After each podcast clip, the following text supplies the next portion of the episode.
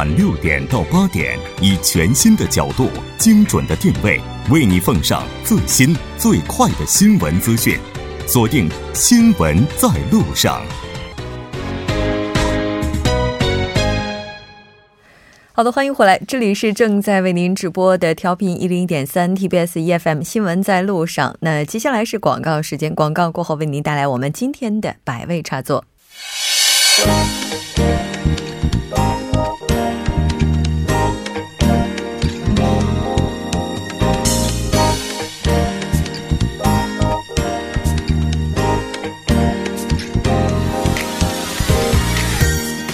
间百态，人间百味，尽在百味茶座。百味茶座在隔周周五的晚上，邀请各界人士分享他们的百味故事。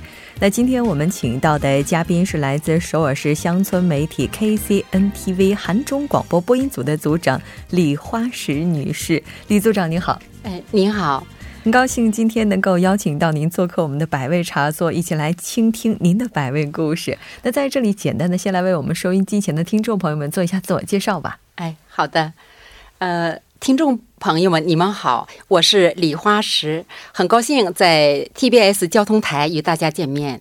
呃，我在黑龙江省阿城电视台工作三十年，退休后呢，二零零九年来到韩国，现在呢，在首尔市乡村媒体组织下的 KCNTV 韩中广播电视台担任记者和播音主持。哇，这嗓子一听就是绝对是有过很长的从业经历的。刚才您也提到过，您在中国的话，在黑龙江的话是从事媒体工作三十多年。是的，那为什么会选择来到韩国呢？啊，是这样哈，我呢出生在中国哈，但是我父母呢都出生在韩国，可以说中国呢是我的第一故乡，韩国呢是我的第二故乡。啊，我从小吧受父母影响，对韩国呢有好奇、有好感，所以呢，就是从工作岗位退下来之后，就来到了韩国。啊，然后到韩国以后呢，做一些自己感兴趣的工作之外呢，当然了，利用闲暇时间打个工，以补贴家庭经济之需。是这样。而且您现在从事的工作的话，应该也是发挥了您的优势。依然是媒体，呃，是可以从呃重操旧业吧，可以这么说吧。这也应该是发挥优势了。那刚才我们在介绍您的时候提到，您现在是首尔市乡村媒体 KCNTV 韩中广播组播音组的组长。其实这个广播的话，可能对于很多中国听众朋友们来讲还是比较陌生的。那今天借这个机会，能不能简单的向大家介绍一下呢？啊，好的。嗯，首尔市乡村媒体哈，也可以说是，其实是叫首尔市社区多媒体啊。啊，它呢是首尔市民直接把社区内所发生的故事制作成博客、杂志、视频等形式进行交流的活动平台。嗯，啊，它是这样的，仅首尔市呃呢就有一百余家社区多媒体。哦，其中四十余家媒体呢，它定期制作节目内容，以网络或者是调频广播形式呢进行传送。哦，嗯，但是那我们 KCTV 韩中广播电视呢，是其中唯一一家由中国同胞自办的新闻媒体。哦，是的。那咱们这个播出时间的话，每天大概多长时间呢？啊，播出时间是这样，因为有好多板块，它的这个节目根据节目的长短，啊，大概就是呃两个小时到三个小时那样。哦，两三个小时。对，但是呃，并不一定是每每这个两三个小时内都是新的节目内容，有的是重播。啊，有的时候它可能是提前录制好的一些内容，我们反复的去播出，是是这样。哦，那现在在首尔的话，这个大概有多少家这种乡村广播呢？啊，那个。自办的这种社呃社区媒体的呢，有一百多家哇啊！但是呢，就是有正式有那个自己办节目的呢，自办节目的得有个四十余家。嗯，它是这样。那咱们就是属于自办节目，并且呢是中文。是呃，不是，有中文也有韩文啊。就老师，您现在所在的这个节目组有中文也有韩文？对，是那样。哇，相当厉害。那每天的话，要把这个时间段，然后用更加丰富的内容去呈现给听众朋友或者是观众的话，不是一件容易的事情，真的应该说是非常厉害的。那咱们这个乡村广播的话，在内容制作方面的话，呃，有怎么样的定位呢？啊，那个哈，我想是那样。与其他广播媒体相比呢，乡村广播的内容定位哈，呃，我认为是它是属于民间性、自发性和灵活性。嗯，要说它民间性呢，呃，社区广播不是呃官方组织的，它是民间组织的。要说它自发性呢，是市民。自愿组织进行的，嗯，大部分是公益性服务活动，啊啊，说它灵活性吧，是指节目多样化，有些节目呢不固定内容和时间，也可长可短，哦，它是这样，比较灵活，哦，就是，这可能也是它最大的优势了。在节目制作的时候，只要是能够服务民众，我们可以随时调整时间段，包括调整节目的类型。是的。那现在咱们主要板块的话有哪些板块呢？啊，有新闻，呃，三个播音员，实话实说，呃，小说，小说天地，哦，还有诗歌欣赏，嗯，哦，相当丰富。对，嗯，还有音乐节目、学生作文、韩国生活趣闻等等这些板块。哦，那老师您负责的是哪一块呢？我负责的是三个播音员，实话实说和小说天地这个两块板。这个小说天地的话是跟大家就是朗诵、朗读一些小说作品，是这样吗？对。哦，那韩文还是中文的呢？嗯，目前还是韩文的啊，以韩文为主。对啊，是这样的。那这个广播我们怎么样才可以听到呢？听您这么一说，我倒是真是想去听一听小说。我觉得听小说和读小说的感觉是不一样的。啊，是那样哈。目前呢，除了一些这个调频广播的社区以外，大部分社区的广播传送形式呢，主要是靠网络传送，包括手机的这个 Kakao、微信，还有 YouTube、p a b a n g 等这些形式，嗯，呃，所以呢，只要你要有一台智能手机，嗯，和网络，你不论到哪儿都能随时随地的收听社区节目，哦，这样啊。我们 KCNTV 韩中广播电视呢，如果你要是安装这个特定的电视呃设备的话，还可以用电视收看这个韩中广播电视节目。嗯，哇，这个传播渠道也是非常多样化的。是的，咱们这个应该说也会根据节气哈，就就组织一些，比如说像特别节目啊之类的。一年的话，这个活动应该也很多吧？对，活动挺多的。嗯，呃，那个有有的是我们 KCNTV 汉中广播电视我们自己内部组织的活动，还有的呢是参加就是首尔市。呃，乡村媒体他们组织的活动，嗯啊等等，而且有时候还有还到这个什么三八节了，呃，中秋节了，还有过年了等等，还有什么特别节目？嗯，这时候呢，有的时候到国会议事堂去组织一些大型的活动。哦啊，那在刚刚过去的中秋节的话，咱们有什么特别活动吗？这个中秋节，我觉得对于韩国还有中国来讲都是非常重要的一个节日。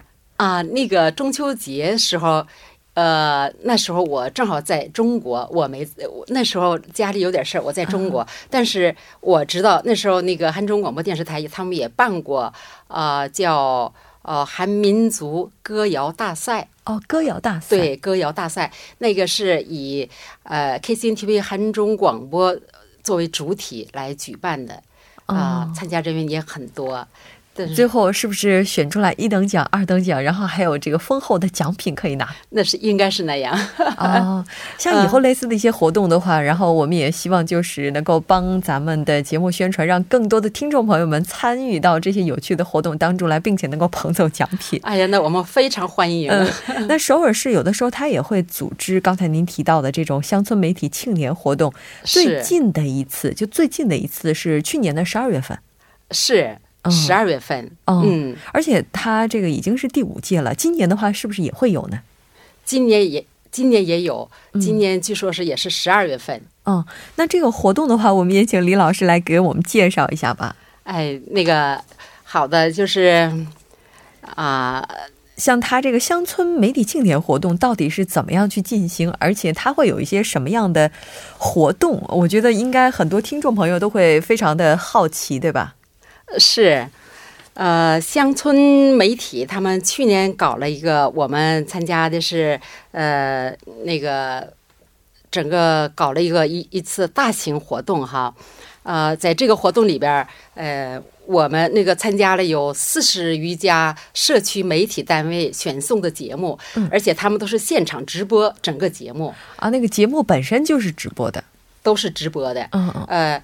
那个四十多家参赛的社区节目当中，我们汉中呃 K C T V 汉中广播电视台呢，就是唯一一家有中国同胞自办的节目。嗯啊，是这样。但是我们在那次这个参赛节目中，还获得了。呃，第二名哦啊，是这样，这个成绩相当不错。呃，今年的话，十二月份你可能也会有类似的一些活动，我们也希望咱们依然能够拿走大奖。除了韩国举办的这些活动之外，我们了解到，现在李老师所在的 KCNTV 韩中广播哈，也是参与到了这个月二十二号。刚刚结束的由中国文化部举办的首尔中国日活动，这个首尔中国日活动的话，我们也通过一些媒体平台了解到了。那请李老师能不能为我们介绍一下跟这次活动有关的一些情况呢？啊，那个首尔中国日活动呢是开始于二零一三年，嗯，呃，它呢旨在加强这个中韩两国文化交流，呃，加深两国人民的友谊，和也为这个居住在首尔市的中国同胞和首尔市民提供一个共同欢乐的活动平台。对，啊，正好那天呢，我是上午十一点到的首尔广场。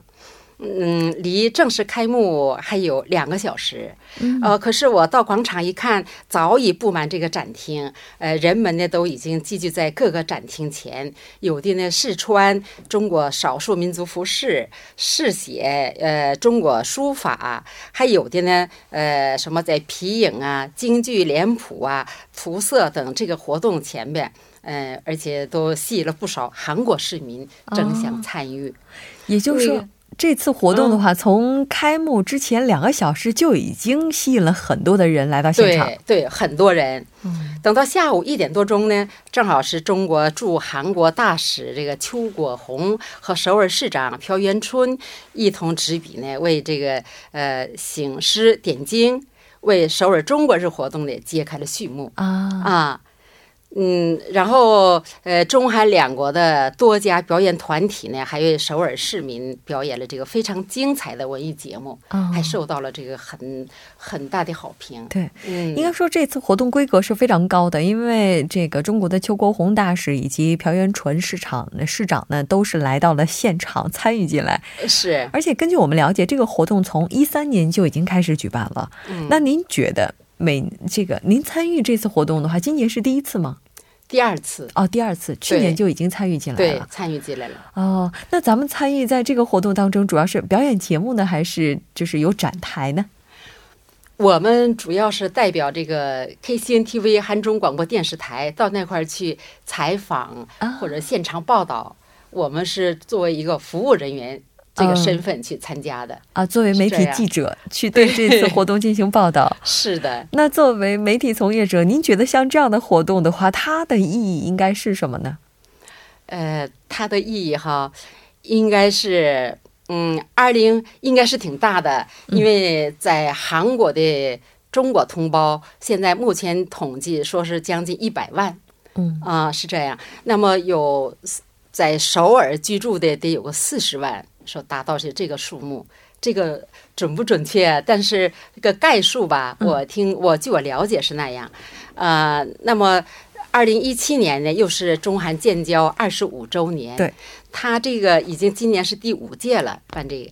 呃，可能它的主要意义呢，在于也是为了促进两国的这个共同繁荣哈，也是为推动中韩关系的不断巩固和发展，搭建这个交流平台吧。嗯，也是更主要的呢，还是为了咱们在韩国的这个中国市民和首尔市民提供一个互相交流、相互了解、增进友谊这样的一个呃平台。嗯，它搭建这样一个平台，是的，没让我们互相相互了解。是。那在活动当天的话，现场中国朋友更多，还是韩国朋友更多，还是基本上是一半儿一半儿呢？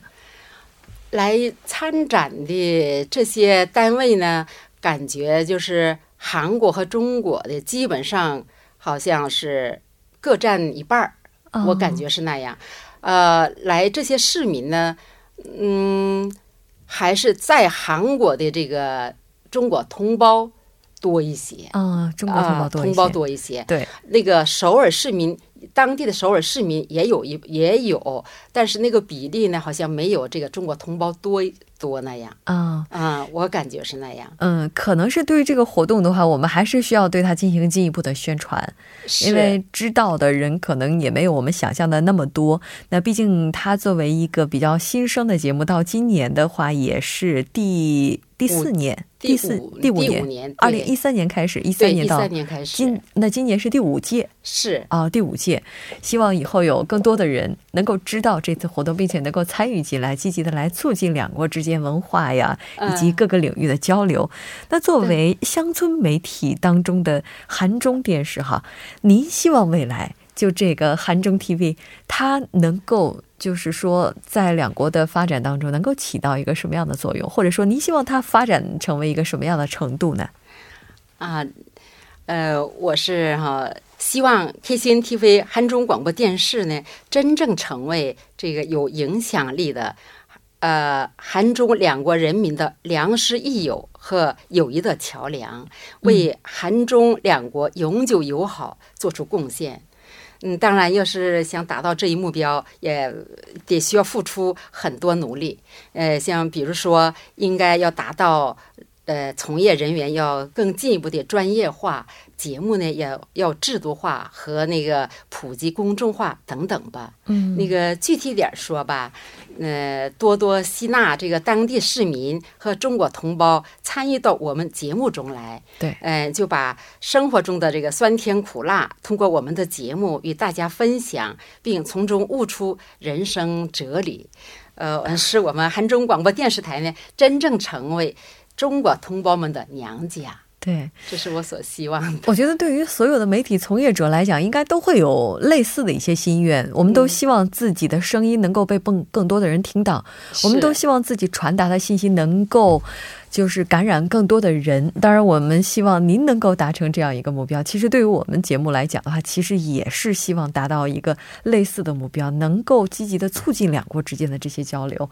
那对于您来讲的话，您在这家电视台工作大概已经有多久了呢？啊，我是这样，我是从二零一五年开始，呃，在这家电视台工作，啊现在是对，是两年多一些。哦，两年多一些。嗯，那有没有发现，在工作当中有特别难的部分？您觉得最难的部分应该是什么呢？哎呀这个怎么说呢？马上话题变得沉重，觉得有很多困难，对吗？呃，对对，呃，首先吧，因为我们这个是我们自办的，属于民间性的，不是官方官方办的这个节目，官方办的这个电视节目，而是我们自办的这个新闻媒体嘛，所以首先在这个经费上应该有。这是最大的困惑啊啊！它一个是靠广告收入和这个另外，呃，他兼着开办了一个，就尤其是 KCNTV 汉中广播电视台的这个社长全基云社长呢，嗯他自己在兼经营一个旅行社，以那个旅行社的收靠旅行社的收入，来维持把它。对补贴到这个汉中广播电视台来经营这项这个事业。嗯所以呢，在经费上，这个是一个很大的一个困惑。嗯，嗯，其次吧，呃，嗯，那在这个方面，我想问，嗯就是在经费方面的话，首尔市就没有一些相关的援助吗？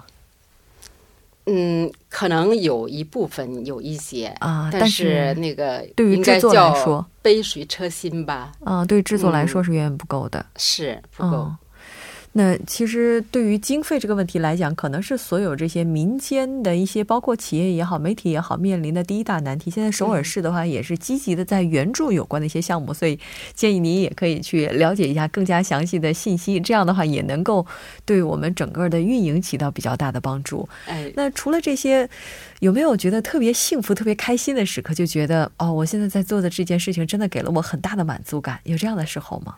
啊，有。那个我一开始来韩国的时候吧，实际也是在韩国是打工了的。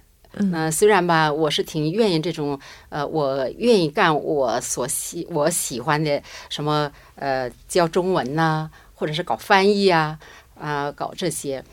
但是吧，就是干久了之后，呃，老觉得因为在韩国待久了。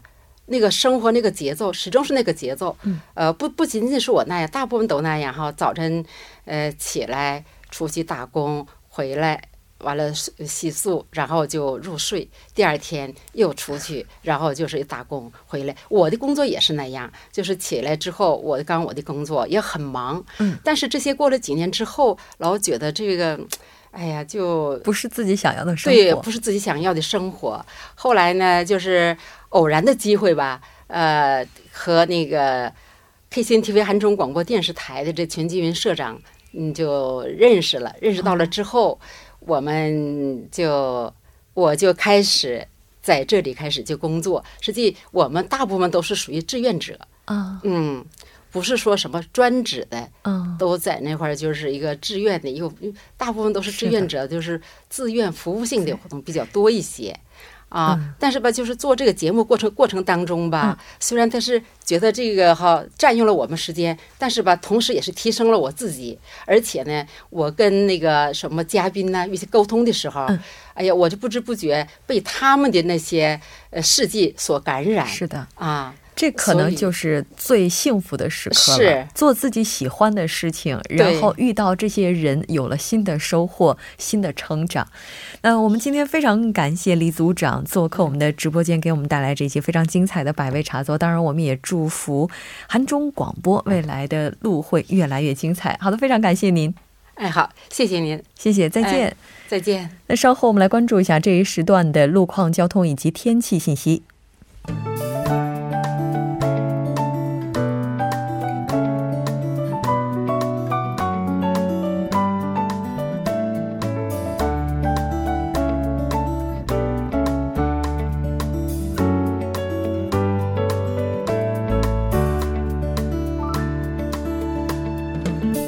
晚间七点五十四分，这里依然是由程琛为大家带来最新的首尔市交通及天气情况。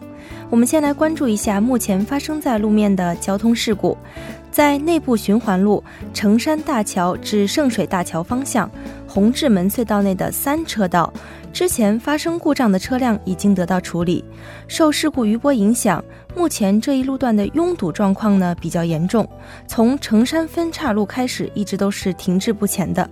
在反方向，越谷高速公路匝道和成山高速匝道都是因为进出车辆的增多而停滞，还望您参考相应路段，小心驾驶。好的，最后我们再来关注一下未来两天的天气。今天夜间至明天凌晨晴，最低气温十一度；明天白天晴，最高气温二十四度。周日呢将会有小幅度的降温，最低气温三度，最高气温十六度，早晚温差大，建议您随时增减衣物，小心感冒。好的，以上就是这一时段的天气与路况信息。周末愉快，我们下周见。